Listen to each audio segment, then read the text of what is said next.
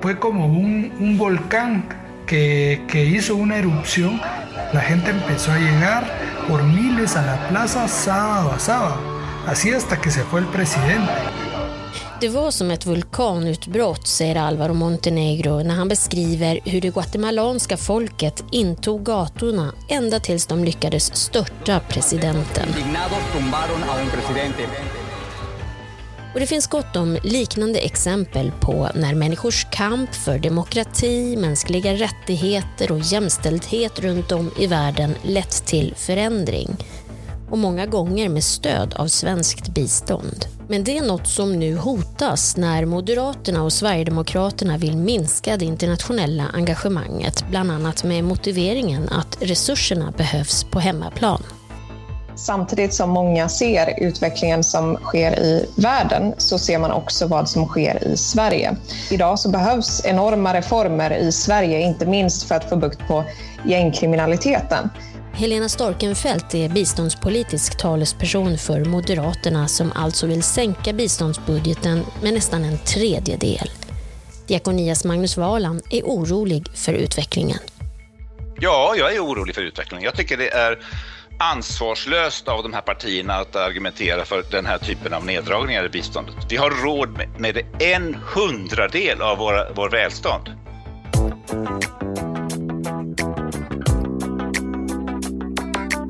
Jag heter Ester Flores Sedman och du lyssnar på Angeläget där vi idag pratar om vilka konsekvenser ett minskat svenskt bistånd skulle få för världen.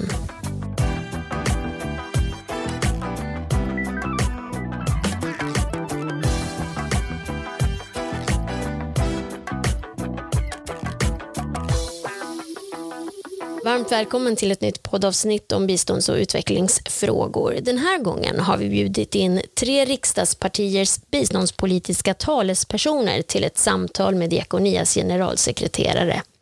Det är lite som en uppföljning på vårt förra poddavsnitt, om ni minns, där vi pratade om hur långsiktigt utvecklingsbistånd minskar riskerna för katastrofer genom att det bygger starkare och mer motståndskraftiga samhällen. Vi ska höra med riksdagspolitikerna hur de ser på det, men vi vill också höra hur deras partier vill forma framtidens biståndspolitik och inte minst med tanke på att det är val om ett år. Och för att få lite bakgrund inför samtalet så har Sofia Hallonsten som är pressekreterare på Diakonia tagit ett snack med Magnus Valand som ni hörde i inledningen. Han har följt den politiska utvecklingen av biståndet under många, många år och han menar att det svenska biståndet för första gången på mycket länge faktiskt är i fara. Men vi börjar alltihopa i Guatemala för sex år sedan. I april 2015 fick det guatemalanska folket nog. Fue como un, un volcán que, que hizo una erupción La gente empezó a llegar por miles a la plaza sábado a sábado, así hasta que se fue el presidente. Det var som en vulkan som fick ett utbrott, säger Alvaro Montenegro från rörelsen Justicia Ya, som Diakonia samarbetar med. Tusentals människor samlades lördag efter lördag och demonstrerade, tills presidenten avgick. Det var ingen etablerad organisation bakom demonstrationerna, men de internationella organisationerna på plats slöt upp och gav stöd genom att hjälpa till att organisera, stötta med pengar när det behövdes och använde redan etablerade kanaler för att påverka den politiska utvecklingen. Det internationella stödet hade stor betydelse för trycket som sattes på den auktoritära regimen politiskt och genom media. Det krävdes ett avsteg från det traditionella sättet att bedriva bistånd och är ett tydligt exempel på hur ett modernt demokratibistånd kan se ut. I den svenska debatten om bistånd har det på senare tid dykt upp röster om att Sverige inte ska satsa på den här typen av bistånd, men vi återkommer till det. Sveriges biståndshistoria började egentligen redan på 1800-talet, när svenska folkrörelser och missionskyrkor bedrev socialt arbete i fattiga länder. Men biståndet som vi känner till det idag har ungefär 60 år på nacken. Magnus Valen, senior policyrådgivare på Diakonia, som har jobbat med att följa biståndsfrågor och påverka politiker i över 25 år, berättar hur det började. Jag tror att man efter andra världskriget såg många rika länder eh, sneglade på vad USA gjorde med Marshallhjälpen. Eh, och man såg fördelar att ha ett instrument eh, för att påverka i världen utanför våra nationer. Eh, frågor som inte kunde hanteras inom nationen. Att det var ett smart sätt att påverka. Eh, och biståndet kom då, ska vi säga, i Sverige 62 kan man nog säga. Det var ett riksdagsbeslut om bistånd. Det svenska biståndet har utvecklats under åren. I början handlade det främst om stöd till självständighet från kolonialism och ibland ren befrielsekamp i framförallt Afrika. Magnus Wahlen beskriver det som att det fanns en stor hoppfullhet om utvecklingen från svensk sida. Man trodde att staterna skulle kunna bli demokratiska med stöd utifrån. Sen ändrade ju sig biståndets inriktning successivt. Eh, när de här staterna blev allt mer auktoritära. Men tittar man på den utvecklingen vi sett i de här eh, länderna med stor fattigdom så, så, har vi ju sett enorma insatser, framsteg eh, när det gäller barnadödlighet, mödradödlighet, det som Hans Rosling kallade för biståndets mirakel. Eh, där på väldigt kort tid så minskade eh, den här ex extrema fattigdomen och det var ju då eh, finansierat i väldigt hög grad av bistånd. Hur ett bra bistånd bör se ut har mejslats fram under årens lopp och färden från ett kolonialt rädda världen-perspektiv med rika västerlänningar som i sin godhet hjälper fattiga barn till att biståndets riktning bestäms av de som faktiskt berörs på plats har varit lång.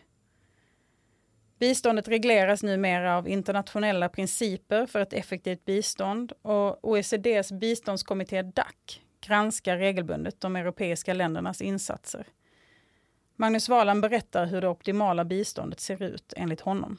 Det är ett, ett bistånd som utgår från en, en lokal kontext som styrs av människors egna prioriteringar som inte handlar om att eh, få några eh, fina bilder hem till Sverige eh, där man kan säga att just det här är svenskt bistånd. Det har funnits ett starkt stöd både politiskt och bland folk i allmänhet för att det svenska biståndet ska behållas på en hög nivå. Det folkliga stödet är fortfarande starkt. I en SIFO-undersökning som gjordes under pandemin 2020 ville 62 procent av svenskarna behålla biståndet på samma nivå eller öka nivån, medan 29 procent ville att det skulle sänkas. Men politiskt har saker förändrats och den starka enigheten har luckrats upp. Sveriges position som bäst i klassen hänger löst. Det har funnits en, en riksdagsenighet om biståndet under ja, ända sedan eh, 62 kan man säga. Men där Moderaterna nu eh, och Sverigedemokraterna eh, bryter sig ut den här enigheten och säger att eh, eh, Moderaterna vill, de vill prioritera det humanitära som ska växa till och med. Men de vill sänka biståndets budget med eh, 30 procent ungefär. Den typen av sänkning betyder enligt Magnus Wahlan att det övriga biståndet, det som går till förebyggande arbete för att bygga demokrati, mänskliga rättigheter och jämställdhet, i praktiken halveras. Det skulle få stora konsekvenser. Det kommer att drabba alla de här eh, flickorna som går i skola. Det kommer att drabba demokratiaktivisterna. Det kommer att drabba antikorruptionsstödet i världen. Eh, det kommer att drabba eh, det eh, hälsosamarbete som, som finns och de hälsoinsatser nu som är allt mer akut behov av att öka nu när vi ser pandemin. Och det går inte att säga, som en del säger, att nej, men det handlar bara om kvalitet. Det, det här att vi skulle halvera biståndet, det har inte så stor betydelse därför vi satsar mer på kvalitet. Vilken, vilken sektor i Sverige skulle man säga det på? Halvera hälsovården i Sverige, eh, budgetarna. Eh, och säga att nej, men det handlar om innehållet istället, eller pengar till skolan. Och så säger vi att nej, men det, handlar om in, det handlar om kvalitet istället. Det är inte trovärdigt. Det kommer att få enormt negativa konsekvenser. Det är en historia unika i Amerika Latina. Los guatemaltecos indignados tumbaron a un presidente. Då vill jag säga varmt välkomna till Helena Storkenfeldt från Moderaterna Gudrun Brunegård från Kristdemokraterna, Camilla Hansén från Miljöpartiet som alla sitter i utrikesutskottet med ansvar för era partiers respektive biståndspolitik. Och med i samtalet är också Lena Ingelstam som är Diakonias generalsekreterare. Varmt välkomna. Stort tack. tack Tack så mycket.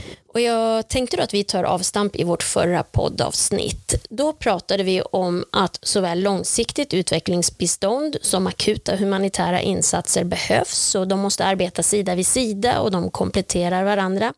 Men vi tryckte på att det förebyggande arbetet i förlängningen räddar fler liv. Håller ni med om den beskrivningen? Vad säger du, Gudrun Brunegård? Ja, nej men jag håller ju definitivt med. Jag har ju bakgrund som sjuksköterska och har själv jobbat med bistånd i Tanzania. Och, eh, eh, det knepiga i eh, förebyggande arbete är att det är väldigt svårt att leda i bevis att man har räddat si och så många liv. Men mm. man vet att om man inte gör det förebyggande arbetet så är det en massa liv som skördas i tillstånd och sjukdomar som man hade kunnat förhindra.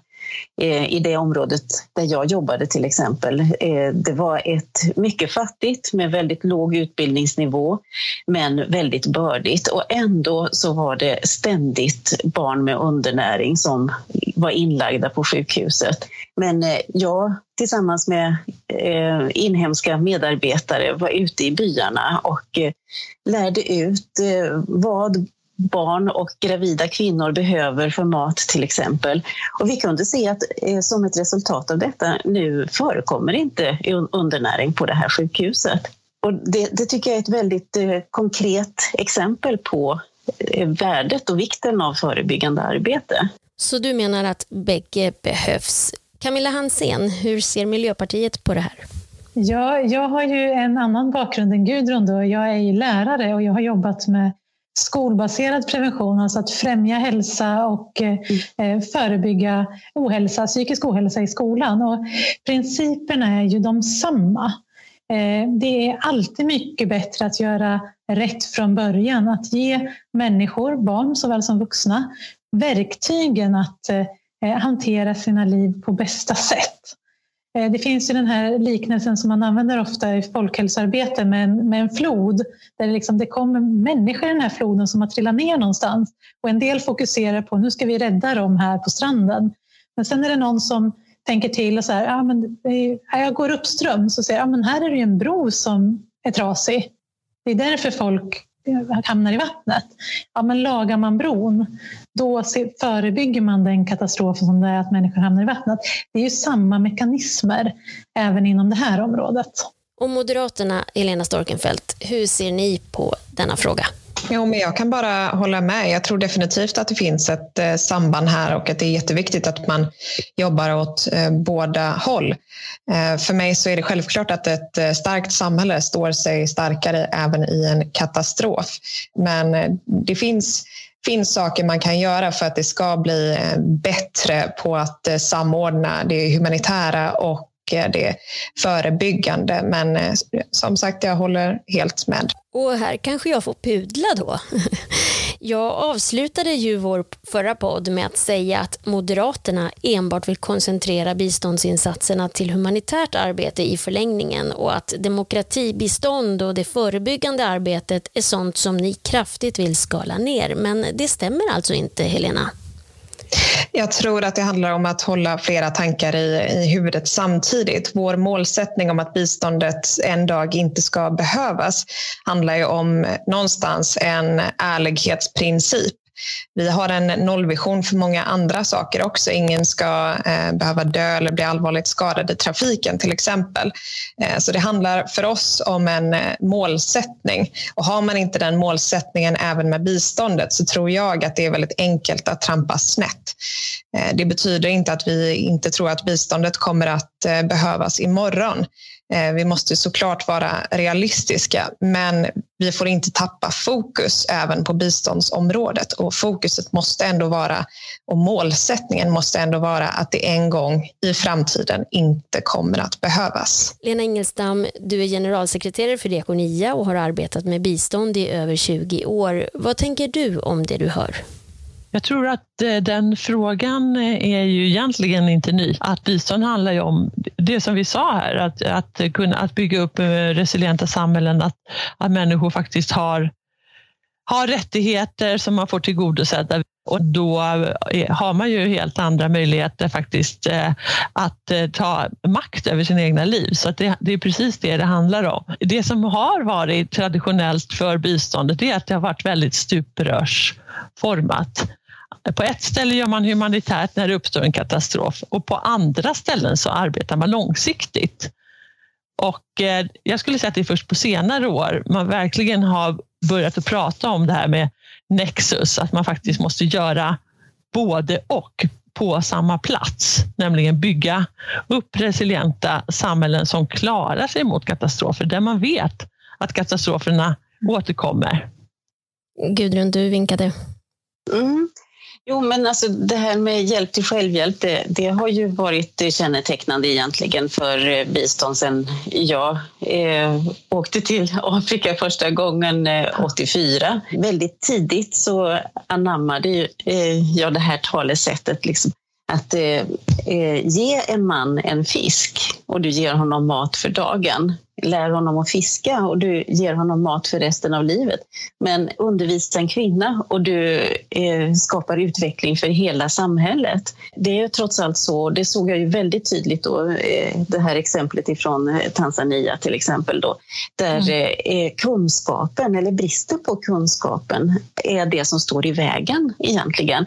Så att om vi kan förmedla kunskap om kost, om hälsa och så vidare, det är nyckeln till hälsa. Och eh, det är också en, en nyckel till utveckling och, och det är, är väldigt starka delar i att bygga ett livskraftigt och eh, hållbart samhälle. Och då skulle jag vilja haka på det här som du sa Helena för vi jobbar ju alla för en bättre värld och hoppas kunna fasa ut oss själva. Men tyvärr så går ju utvecklingen bakåt i många länder.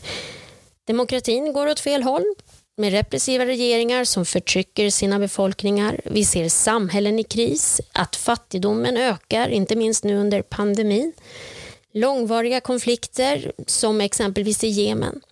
Och samtidigt ökar nationalism och viljan att samarbeta minskar Exempelvis så gick Storbritannien ut i våras och minskade stödet till vatten och sanitet med 80 procent.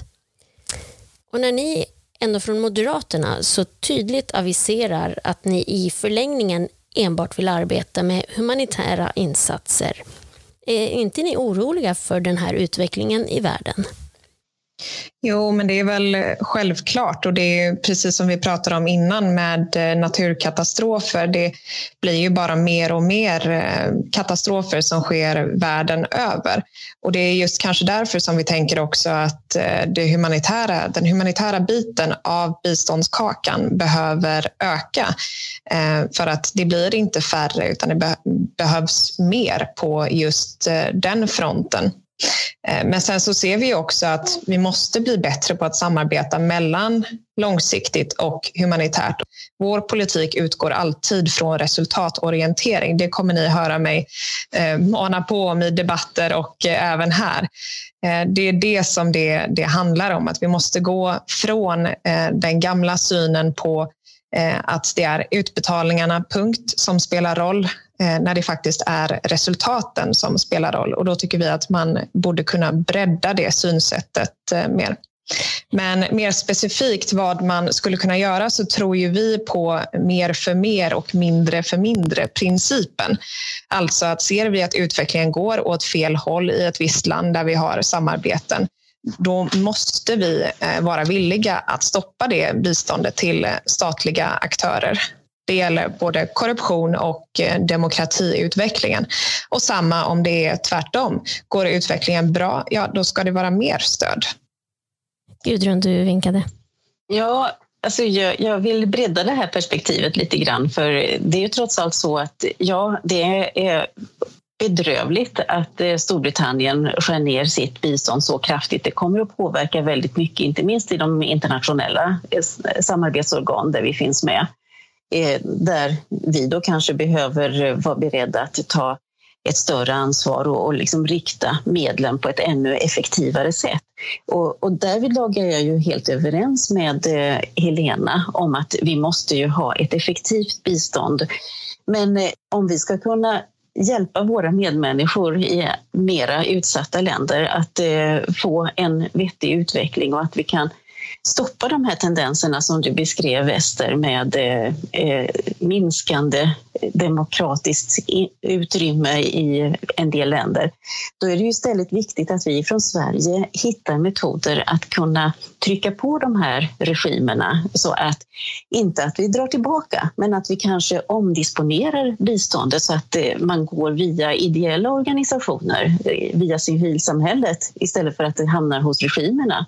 Det som jag tänker på, som Helena sa här om att när, eh, om det går till ett visst håll, om det blir sämre, då, då ska man stoppa biståndet till statliga aktörer. Och jag tror att Svenskt bistånd är ganska bra på att faktiskt anpassa och ställa om. Vi har exempelvis i Zimbabwe, där har vi ställt om eh, biståndet i Belarus, eh, Myanmar. Så att jag tror att vi alla är överens om precis det, att det är viktigt att kunna vara flexibel och anpassa efter den kontexten.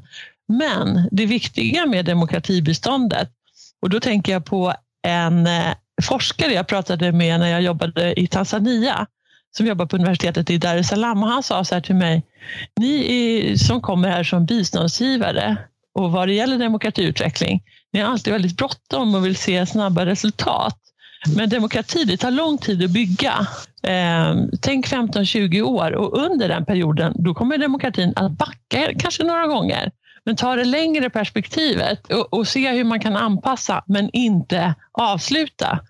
Bistånd riktar sig ju till människor och om man inte kan ta en kanal som är via statlig, då finns det ju många andra kanaler Eh, för, för just att bygga demokrati, till fria oberoende media, till civila samhället som jobbar för mänskliga rättigheter.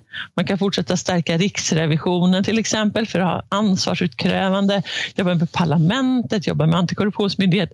Det finns många sätt att fortsätta jobba med demokratibistånd fastän det har gått mot en mer auktoritär regering.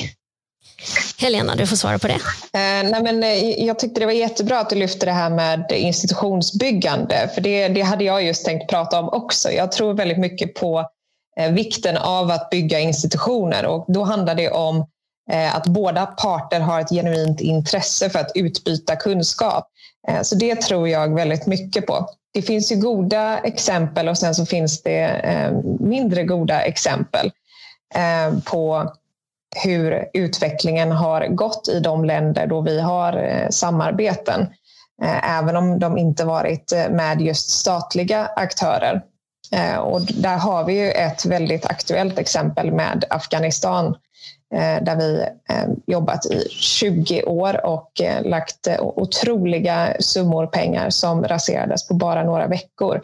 Så där tror vi att det behövs en bred översyn av varför gick det som det gick? Jag tror det är väldigt viktigt att vara självkritisk, speciellt när det gäller biståndet och de stora summor pengar som vi pratar om här. Camilla Hansén, ni sitter ju också på biståndsministerposten inom Miljöpartiet. Vad tänker du? Ja, nej men, eh, några reflektioner eh, kring de här senaste punkterna som vi har pratat om.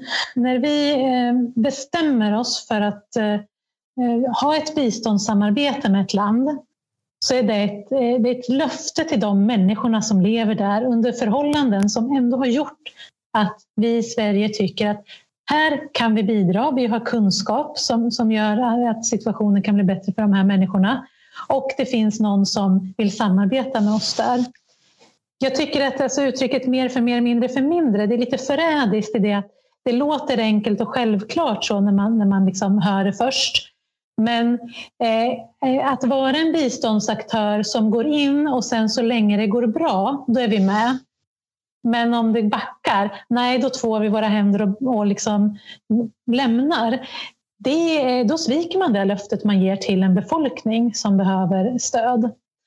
Eh, och en annan grej som jag faktiskt tror att vi eh, liksom har en gemensam ståndpunkt och det blir lite fånigt att försöka förespegla något annat. Det finns inget parti i Sveriges riksdag som vill ha ett ineffektivt bistånd. Och det är klart att vi ska vara självkritiska inom biståndet, precis som inom vilket annat område som helst. Man utvärderar, man förbättrar kontinuerligt. Eh, och eh, jag tycker också just det här eh, kopplingen till mer för mer, mindre för mindre och det här till långsiktigheten. Jag tror kanske att vi behöver, när vi går in i stora svåra saker som Afghanistan, kanske var lite, tänka lite mer kring hur, vad är den långsiktiga planen och vad gör vi? Vad är liksom exit om det verkligen går på tok? Eh, men ja, jag tänker också att det, är väldigt ehm, skarpt att säga att det är en misslyckad biståndsinsats. Vi har en generation eh, flickor som har utbildning. Vi har gått under 20 år från att vara det landet i världen där det är farligast som kvinna att bli gravid och föda barn. Och det är inte där längre. Och det är ju liksom, även om det är mycket som raseras nu så är det framgångar för de enskilda människorna som ingenting kan ta ifrån dem. Helena, du ville kommentera detta. Ja, tack. Eh, för det första vill jag eh, förtydliga för Camilla att jag, jag sa inte att det var en misslyckad insats. Jag tror att vi behöver en bred utredning för att se hur vi borde jobba bättre eh, inom det här området och specifikt i Afghanistan. Men eh, det jag faktiskt sa var att eh, det finns exempel där man eh, inte sett den långsiktiga utvecklingen som man har hoppats eh, för. Men jag, det jag ville komma in och bara slänga in en liten kommentar kring vad när Camilla pratar om människorna. För det är precis så jag tänker också. För min del och för Moderaternas del så tror jag att eh, det är en ärlighetsprincip mot dem vi faktiskt försöker hjälpa. Alltså människorna i landet behöver veta att stödet från Sverige inte är med och gör det de krafter som skapar problemen. Eh, så jag har, jag har samma, samma utgångspunkt men vi drar olika slutsatser. Okej, då tänkte jag att vi skulle gå vidare lite. Det finns ett enormt glapp mellan de resurser som utvecklingsländerna behöver och de medel som finns. Och inte minst om vi ska nå Agenda 2030 som världens ledare faktiskt har åtagit sig att uppnå. Redan före pandemin saknades 2 500 miljarder dollar varje år enligt FN fram till år 2030. Och när så mycket pengar redan saknas och länderna skulle behöva göra krafttag så sänker Storbritannien alltså sitt bistånd som vi redan har varit inne på och även ni Moderaterna, Helena, går ut och säger att ni vill skära i biståndsbudgeten från dagens 1% av BNI till 0,7% av BNI. Det handlar om 16 miljarder kronor. Hur motiverar ni det? Ja, eh, politik är att prioritera. Så, så är det bara och här gör vi en annan budgeteringsprioritering eh, helt enkelt. 0,7 eh, procent av BNI är det som FN satt som mål och det är det som vi Moderaterna sätter som mål. Eh, med vår budget så är vi fortfarande femte största givaren i hela OECD. Det är inte några småpengar vi pratar om här. Eh, så ja, det är mindre, eh, men det är absolut inte att vi Eh, skär ner så otroligt mycket som väldigt många får det att låta som. Och här håller inte Kristdemokraterna eller Miljöpartiet med. Ni har gång på gång försäkrat att ni står bakom enprocentsmålet vi har ju stått upp för enprocentsmålet i väldigt många år och det var Alf Svensson bland annat som eh, eh, bidrog till att vi faktiskt kom upp i det målet eh, en gång. Och eh, sen har vi hållit fast vid det i, även i Reinfeldt-regeringen och så sent som i M och KD-regeringen 2018. Vi kan lita på att vi kommer att fortsätta att göra allt vad vi kan för att vi ska hålla fast vid det även i en kommande M och KD-regering som jag ser fram emot, Helena. Camilla och Miljöpartiet har till och med pratat om enprocentsnivån som ett golv. Eh, ja, men eh, Miljöpartiet står ju stabilt eh, bakom 1 procent av BNI och resonerar i termen av att det här är ju lägsta nivån. Och vi vet ju att det kan inträffa saker runt om i världen som gör att det kan behövas insatser som vi inte kan veta om i förväg. Eh, vi gör ju budget ganska långt i förväg och stora katastrofer händer snabbt. Eh, så då behöver man vara beredd att pytsa in mer. Skälet till att, till att jag har börjat benämna det som ett golv är också lite för att markera de här liksom, skillnaderna som faktiskt är mellan partierna. För det, alltså, det, är ju, ehm, det blir ju roligt för, er om ni får bilda en regering med Moderaterna och KD. Men då ska ni också ha eh, SD som stödjer er budget och de vill ha eh, BNI på 0,5 procent. Och då får man väl fundera på hur het en sån här fråga kommer att vara i förhandlingarna. Är det det här man kommer att stå upp för?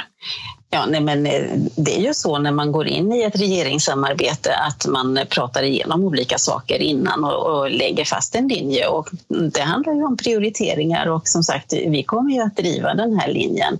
Och jag konstaterar ju att eh, även eh, om en regeringskonstellation ser ut på ett visst sätt så behövs riksdagens majoritet för att man ska få igenom en budget. Och idag finns det inte något stöd i riksdagens majoritet eh, för att dra ner på biståndet.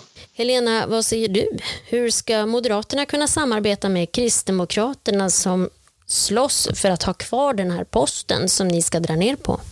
Nej, men jag tror att eh, det är något man får ta vid eh, förhandlingsbordet och det kommer vi också att göra. Men alla partier har ju ett ansvar att stå upp för sina prioriteringar. När själva systemet utgår från hur mycket pengar vi ska betala ut, eh, då tycker jag att då har man fel fokus och då har man gått ifrån resultaten. Vi ser att i slutet på varje år så betalar vi blint ut den här resterande summan för att uppnå 1 procent av BNI. Det tycker inte jag är ett ansvarsfullt sätt att hantera skattebetalarnas pengar på. Lena, du ville komma in. En, ja, men bara en kort kommentar på fokus på resultat. Att avsätta 1 procent av BNI, som är ju en, en stöttefråga, det är ju någonting som, som eh, Sverige absolut kan göra och ska göra. Vi pratar om en enda procent av budgeten och eh, nu när vi har råd, och det hör vi ju i Sverige också, att avsätta pengar till alla möjliga investeringar. Och samtidigt så har ju under pandemin och det är fortfarande mycket pandemi ute i världen så har ju stora framsteg eh, mot Agenda 2030 och mot att uppnå målen har ju gått förlorade. Och då får vi inte ifrågasätta Sveriges åtagande om 1 av BNI till bistånd. Jag ville hålla ett litet brandtal för detta här och nu för att säga att det är faktiskt inte antingen eller. Det är inte antingen att avsätta 1 till bistånd eller att biståndet ska göra resultat. Utan vi behöver faktiskt undersöka att båda sakerna är viktiga. Camilla, Miljöpartiet har förtroendet och uppdraget att ansvara för biståndspolitiken. Är ni dåliga på att kommunicera ut resultat eller varför är bilden ofta i medierna att biståndet gör dåliga resultat och att det är ineffektivt? Alltså, eh, alltså för det första så behöver ni ju ehm, få in Per Olsson Frid i era mediasökningar då, om ni tycker att vi inte kommunicerar mycket kring biståndet. Jag tror, det är i alla fall min bild, att, eh, att vi är ett land som hjälper till ute i världen när det behövs och med den kunskap som vi har. Jag tror att det är en ganska liksom, fast cementerad bild hos väldigt många svenskar. Ordnas det en stödgala efter en naturkatastrof någonstans, då, eh, då levererar svenskarna in pengar. Så att, eh, jag, jag tror att eh, det finns uppmärksamhet, kunskapen kan behöva öka. Vi alla får jobba på det. Sen får man väl ha med sig, och där tänker jag att det inte är liksom just Miljöpartiet som ska ta åt sig äran, utan liksom en lång tradition av biståndsarbete i Sverige. När bistånd utvärderas så faller ju Sveriges bistånd väldigt väl ut i de eh, utvärderingarna. Jag menar ju att det vi behöver göra som värnar om ett, eh, ett generöst och effektivt bistånd, det är ju att peka på sambanden eh, i långsiktigt eh, bistånd som stärker demokratin, som minskar fattigdomen, som ökar jämlikheten, som höjer utbildningsnivån och skapar utveckling i biståndsländerna. Vi bidrar till en ökad stabilitet i världen genom att hjälpa våra medmänniskor. Så att eh, där behöver vi ju bli ännu bättre på att förklara. Diakonia gjorde en enkätundersökning 2020 och just på den här frågan så gick det inte att dra jättestora slutsatser men man kunde se tendenser i underlaget. Och Det handlade om att över 50 procent av de moderata väljarna som svarade, de var för ett ökat bistånd eller för att ha kvar det på samma nivå. Så jag undrar, hur väl förankrad är er linje hos era väljare? Nej, men jag skulle säga att beslutet om 0,7 procent av BNI är väl förankrat. Jag tror att våra väljare förstår svårigheterna med att prioritera en statsbudget. Och samtidigt som många ser utvecklingen som sker i världen så ser man också vad som sker i Sverige. Idag så behövs enorma reformer i Sverige, inte minst för att få bukt på gängkriminaliteten. Det går nästan inte ens en dag utan att man får notiser om skjutningar och sprängningar. Så utvecklingen i världen är väldigt högt prioriterat för oss. Det är just därför som vi lägger så mycket pengar som vi gör. Och vi prioriterar även utvecklingen i Sverige. Lena, finns det inte risk för en dominoeffekt i att andra länder gör som i Sverige? Absolut är det så att många, människor, eller många andra länder tittar ju på vad Sverige gör i det här. Och, eh, och sänker vi vår nivå så är det ju såklart eh, risk att andra följer efter. Jag tror att det är viktigt att vi i Sverige ser att vi har råd med både och. Vi har både råd till vår egen välfärd och eh, bekämpa gängkriminalitet och det som du lyfter där Helena. Och att fortsätta att vara eh, en stark och eh, solidarisk internationell röst som verkligen står upp för demokrati och mänskliga rättigheter och jämställdhet. Även i de länder där demokratin är på tillbakagång eller under attack. Vi måste fortsätta det engagemanget på samma nivå minst på samma nivå som tidigare. Egentligen behöver vi göra mer. Ja, men då tänkte jag avrunda det här samtalet med en sista fråga. Om du skulle bli biståndsminister i nästa regering, vad skulle du satsa på? Gudrun? Jag skulle satsa på att i ännu högre grad eh, bygga starka civilsamhällen. Även om det är eh, regimer där eh, demokratin sitter trögt. Den dag som det lättar, för vi har ju pratat om hur det faktiskt kan gå i vågor, då finns det människor som ändå är skolade och som kan bidra till att stärka demokratin och utvecklingen i sina länder. Och idag är det så att eh, eh, folkrörelserna eh, har svårt att matcha upp de eh, krav som ställs och eh, det är en av de första sakerna som jag skulle vilja ändra på. Att även folkrörelseorganisationerna kan vara med och förmedla sina kontakter till sina systerorganisationer i biståndsländerna. Camilla, vad skulle du se som viktigast att satsa på om du blev biståndsminister? Ja, om jag skulle bli biståndsminister då skulle jag verkligen leva efter devisen att politik är att prioritera.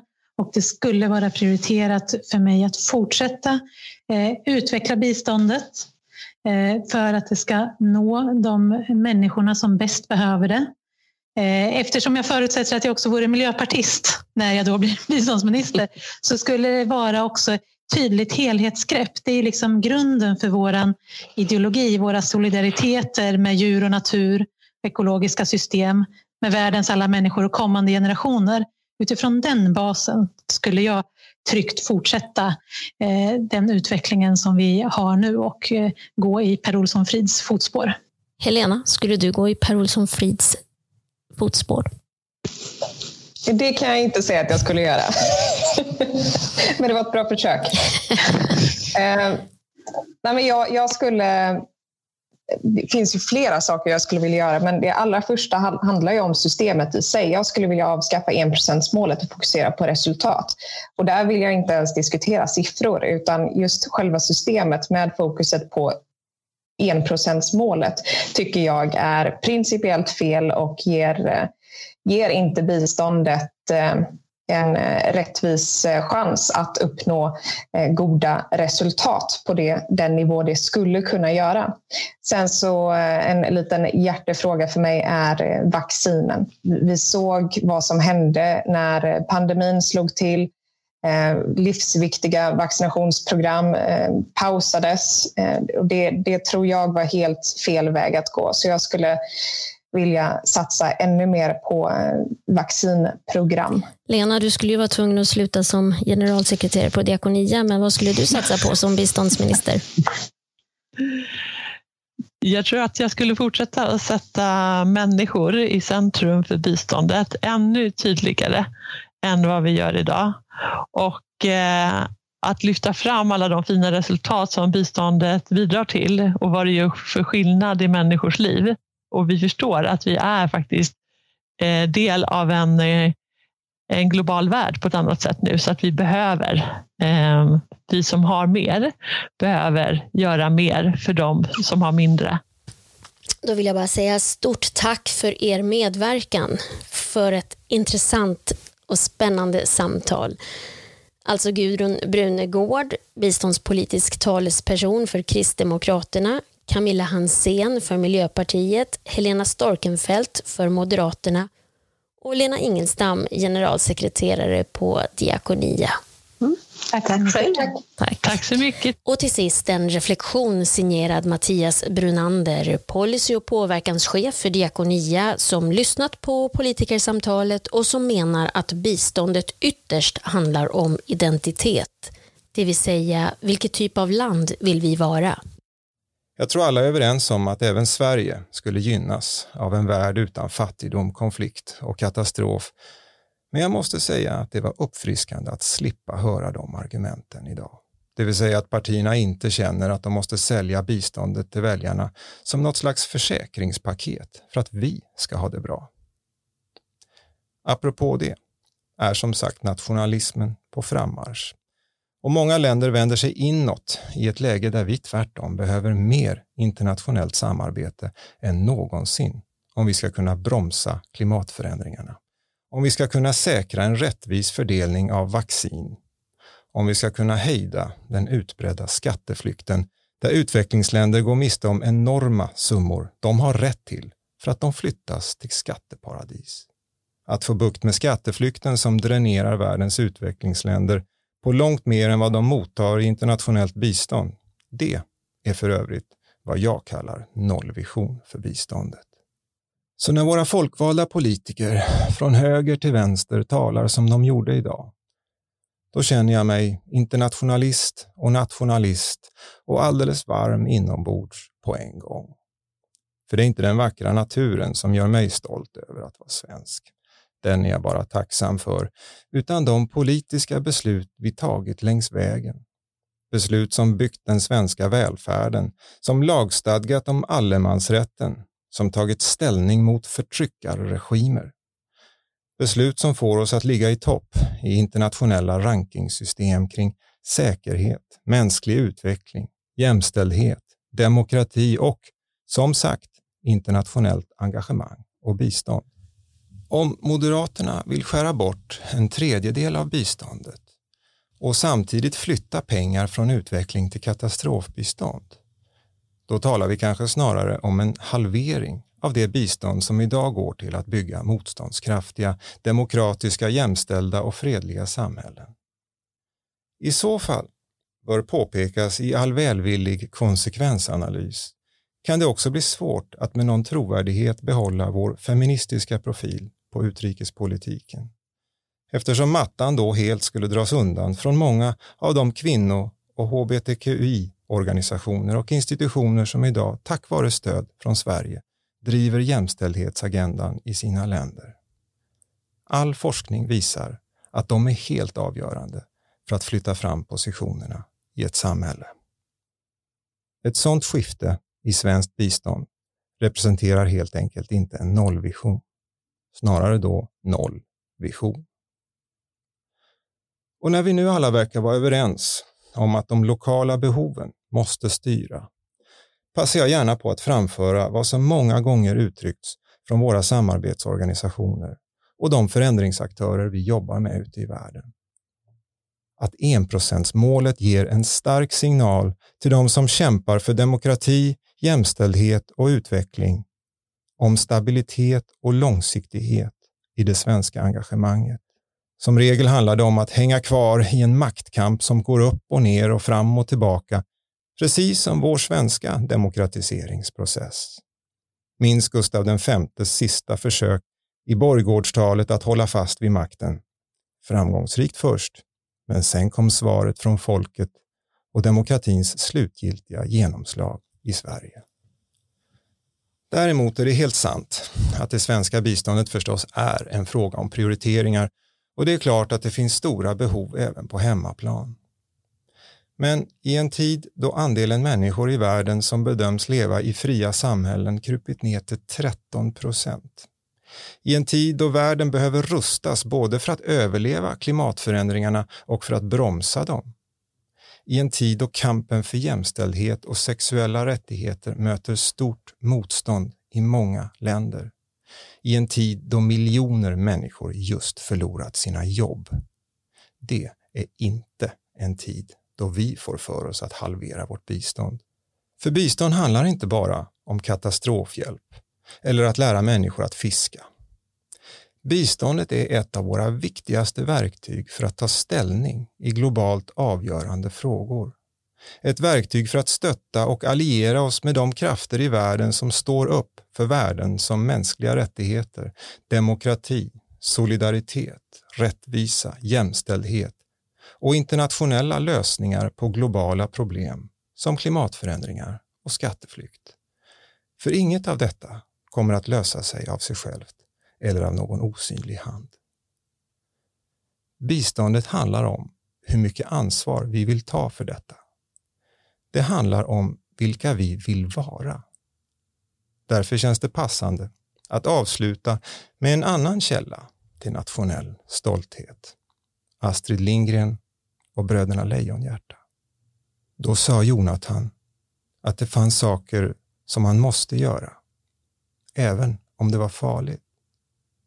Varför då, undrade jag. Annars är man ingen människa, utan bara en liten lort. Det får bli slutord. Har du frågor, invändningar, kommentarer, hiss eller diss så är du välkommen att höra av dig på media.diakonia.se. Tack för att du har lyssnat.